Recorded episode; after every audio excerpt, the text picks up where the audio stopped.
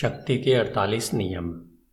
Robert Greene, Hindi audio book dot com नियम पाँच। प्रतिष्ठा पर बहुत कुछ निर्भर करता है। हर कीमत पर इसकी रक्षा करें। विचार।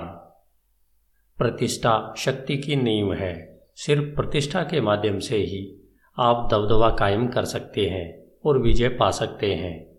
एक बार भी फिसल जाने पर आप असुरक्षित हो जाएँगे। और आप पर सभी दिशाओं से हमला होने लगेगा। ऐसी प्रतिष्ठा बनाएँ कि उस पर कोई हमला न कर सके। हमेशा संभावित हमलों के बारे में सचेत रहें और उनके होने से पहले ही उन्हें ख़त्म कर दें। इस दौरान अपने शत्रुओं की प्रतिष्ठा में सेंध लगाकर उन्हें नष्ट करना सीखें। फिर दूर खड़े हो जाएँ और जनता को उनकी आलोचना करने दें। शक्ति की कुंजी हमारे चारों तरफ़ के लोग, भले ही वे हमारे सबसे पक्के दोस्त हों, हमेशा कुछ हद तक रहस्यमय और अबूझ रहते हैं। उनके चरित्र में ऐसे खूबियाँ गलियारे होते हैं, जिन्हें वे प्रकट नहीं करते हैं। अगर हम इस बारे में ज़्यादा सोचेंगे तो हम परेशान हो जाएँगे, क्योंकि जब तक हम उन्हें पूरी तरह से नहीं जानते हैं, तब तक हम उनका मूल्यांकन कैसे कर सकते हैं? इसलिए हम इस तथ्य को नज़रअंदाज कर देते हैं और सिर्फ़ दिखावे के आधार पर ही लोगों का मूल्यांकन करते हैं। हमारे मूल्यांकन का आधार वह होता है जो हमारी आँखों को साफ़ नज़र आता है। कपड़े, मुद्राएँ, शब्द, कार्य आदि। समाज में प्रदर्शन ही हमारे सारे मूल्यांकनों का पैमाना होता है। आप किसी दूसरे तरीके से विश्वास उत्पन्न नहीं कर सकते। आपकी एक गलती या आपके हुलिये में एक भी अजीब या अकस्मात परिवर्तन विनाशकारी साबित हो सकता है। इस वजह से यह बेहद महत्वपूर्ण है कि आप खुद अपनी प्रतिष्ठा बनाएँ और उसे बनाए रखें। यह प्रतिष्ठा दिखावे के खतरनाक खेल में आपकी रक्षा करेगी। यह प्रतिष्ठा लोगों की पैनी आँखों को यह पता नहीं चलने देगी कि आप सचमुच कैसे हैं। इससे आप दुनिया से अपनी शर्तों पर अपना मूल्यांकन करवाते हैं। यह स्थिति सचमुच सशक्त है। शुरुआत में आपको किसी एक विशेष गुण की प्रतिष्ठा बनाने के लिए मेहनत करनी चाहिए। चाहे यह उदारता हो या ईमानदारी या चतुरता, यह गुण आपको दूसरों से अलग कर देता है और इसके कारण दूसरे आपके बारे में बातें करने लगते हैं। इसके बाद आप अपनी प्रतिष्ठा का प्रचार ज़्यादा से ज़्यादा लोगों में करें। हालाँकि यह काम बहुत समझदारी से करना चाहिए। धीरे धीरे प्रतिष्ठा बढ़ाएँ और इसकी नींव मज़बूत बनाएँ कुछ समय बाद जंगल में लगी आग की तरह यह तेज़ी से फैल जाएगी। ठोस प्रतिष्ठा आपके वज़न को बढ़ाती है और आपकी मेहनत के बिना आपकी शक्तियों को बढ़ा चढ़ाकर दिखाती है। यह आपके चारों तरफ़ आवा मंडल भी बना सकती है। इससे लोगों के मन में आपके प्रति सम्मान यहाँ तक कि भय भी जाग जाए। द्वितीय विश्व युद्ध के दौरान उत्तर अफ्रीकी रेगिस्तान में लड़ते समय जर्मन सेनापति अर्तिन रोमल ने चालाकी और धोखेबाजी की प्रतिष्ठा बना ली थी, जिससे उनसे लड़ने वाली हर सेना दहशत में आ जाती थी। हालाँकि उनकी सेना मुट्ठी भर बची थी और ब्रिटिश टैंकों की संख्या उनसे पाँच गुना ज़्यादा थी। लेकिन रोमल के आने की खबर सुनते ही पूरे के पूरे शहर खाली हो जाते थे। अपनी प्रतिष्ठा को किसी एक विशेष गुण पर आधारित करें। यह इकलौता गुण, चाहे कार्यकुशलता हो या आकर्षण विजिटिंग कार्ड की तरह आपका परिचय देता है और लोगों पर जादू कर देता है। प्रतिष्ठा किसी खजाने की तरह कीमती है, इसलिए इसे सावधानीपूर्ण हासिल करें और सुरक्षित रखें। खासकर शुरुआत में आपको दृढ़ता से इसकी रक्षा करनी चाहिए। और इस पर होने वाले हमलों का पहले से ही अनुमान लगा लेना चाहिए। ठोस प्रतिष्ठा बनने के बाद अपने शत्रुओं की आलोचनात्मक टिप्पणियों से नाराज़ या रक्षात्मक होने से ऐसा लगेगा कि आपको अपनी प्रतिष्ठा पर भरोसा नहीं है और आप असुरक्षित महसूस कर रहे हैं। इसके बजाय उच्च मार्ग अपनाएँ और कभी अपना बचाव करने की हड़बड़ी न दिखाएँ। दूसरी तरफ़ किसी दूसरे की प्रतिष्ठा पर हमला करना बहुत कारगर अस्त्र है खास तौर पर जब वह आपसे ज़्यादा शक्तिशाली हो। इस तरह के युद्ध में नुकसान उसी का होता है, क्योंकि खोने के लिए उसी के पास ज़्यादा होता है। अगर वह आप पर पलटकर वार करेगा तो उसके सामने एक छोटा लक्ष्य होगा, क्योंकि आपकी प्रतिष्ठा अभी कम है। लेकिन इस रणनीति का प्रयोग बहुत सूझबूझ से करना चाहिए। यह नहीं लगना चाहिए कि आप ओछे प्रतिशोध में उलझ रहे हैं। अगर आप चतुराई से अपने दुश्मन की प्रतिष्ठा को धूमिल नहीं कर पाए तो अनजाने में ही आप अपनी प्रतिष्ठा को धूमिल कर लेंगे। कभी भी किसी पर हमला करते समय ज़्यादा दूर तक न जाएँ, क्योंकि इससे लोग उसकी गलतियों पर कम और आपके प्रतिशोध पर ज़्यादा ध्यान देने लगेंगे। अगर आपकी प्रतिष्ठा ठोस बन चुकी हो तो अपने विरोधी को कमज़ोर करने के लिए अधिक सूक्ष्म रणनीतियों का प्रयोग करें, जैसे व्यंग या मखोल। इससे लोग आपको मज़ेदार, मस्करा मानने लगेंगे। शक्तिशाली शेर अपने रास्ते में आने वाले चूहे के साथ मज़े लेता है। अगर वह कोई दूसरी प्रतिक्रिया करने लगे तो उसकी भयावह प्रतिष्ठा ही खत्म हो जाएगी। तस्वीर। हीरों और मणिकों से भरी खान। आपने इस खान को खोजा। खुदाई की थी, और अब आपकी दौलत सुनिश्चित है। इसकी रक्षा अपने प्राणों से ज़्यादा करें। हर दिशा से डकैत और चोरी से लूटने के लिए आएँगे। अपनी दौलत के बारे में असावधान न रहें, और लगातार इसे चमकाते रहें। समय जवारातों की चमक फीकी कर देगा, और उन्हें ओझल करके दफन कर देगा।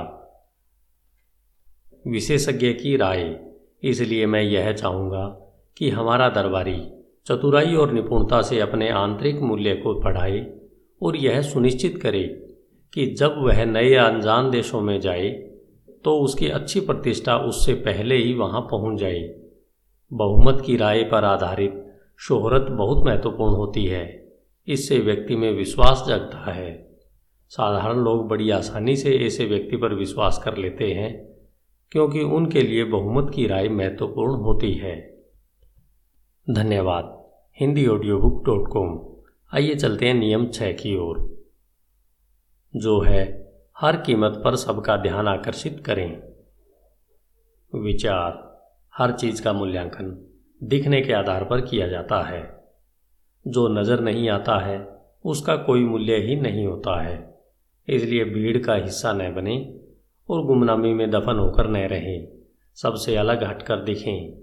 हर कीमत पर लोगों की नज़रों में रहें।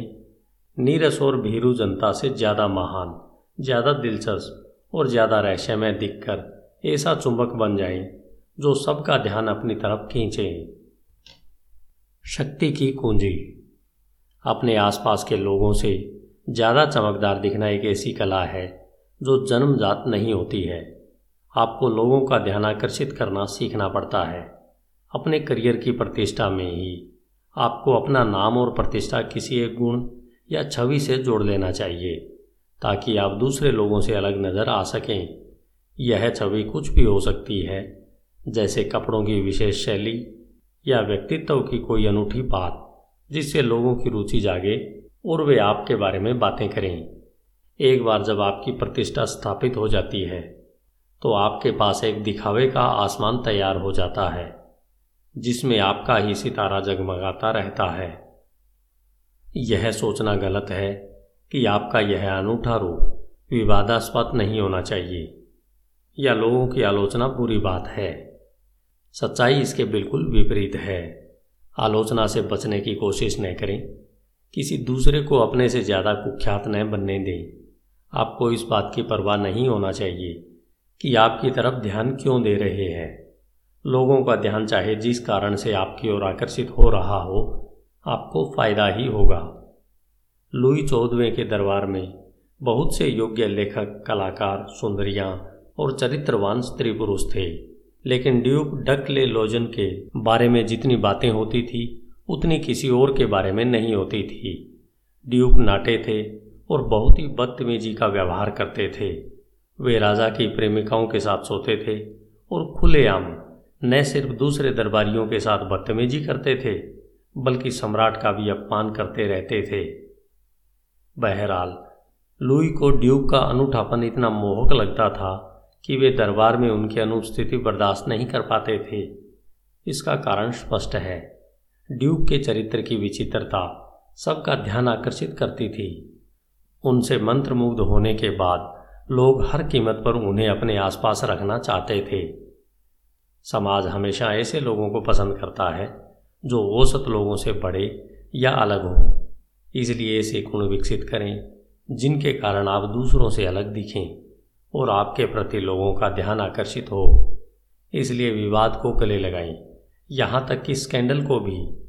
लोग आपको नज़रअंदाज करें। इससे तो बेहतर है कि वे आपकी आलोचना करें। कम से कम आप चर्चा में तो रहेंगे।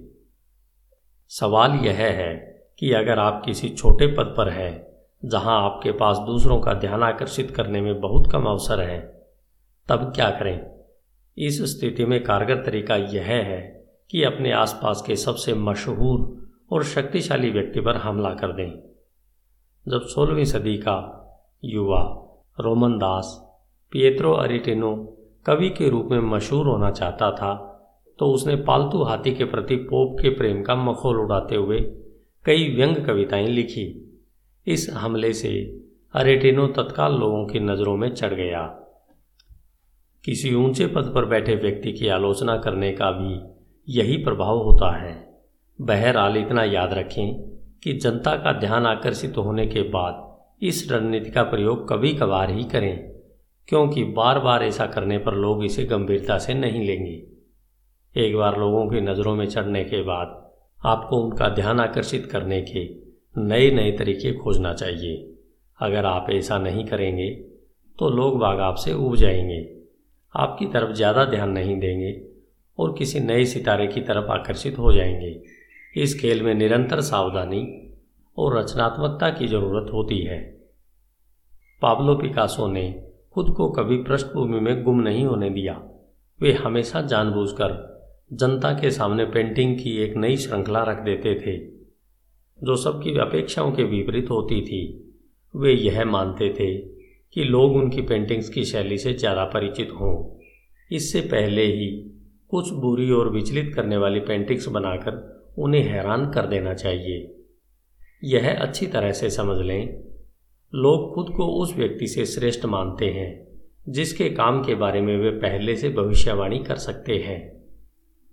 अगर आप उनकी अपेक्षाओं के विपरीत जाकर उन्हें यह बता देते हैं कि नियंत्रण की बागडोर आपके हाथ में है तो आपको उनका सम्मान भी मिलेगा और आप लंबे समय तक उनका ध्यान भी आकर्षित कर पाएँगे।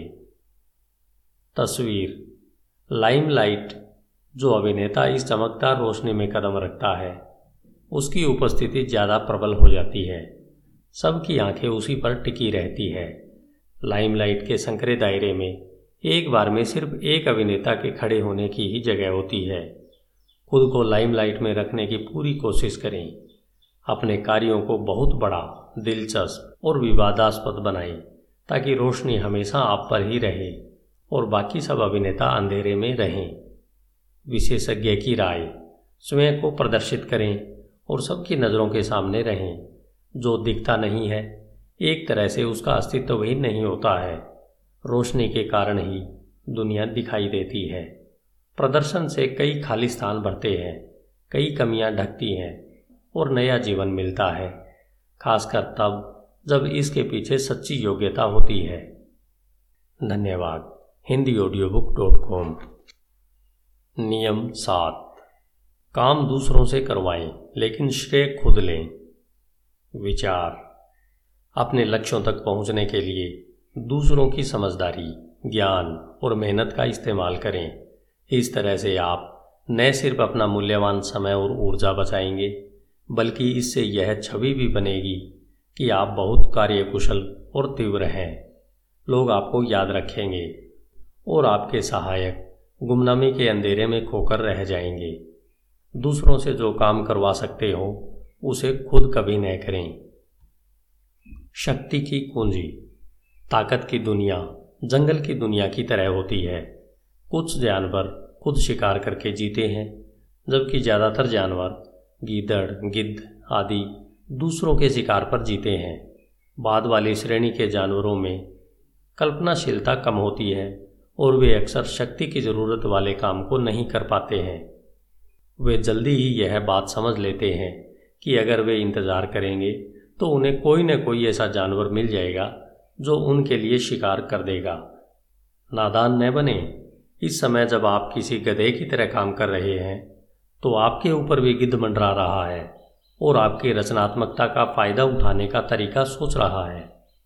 इसके बारे में शिकायत करना या आग बबूला होना बेकार है। बेहतर यह है कि आप खुद की रक्षा करें और इस खेल को निपुणता से खेलें।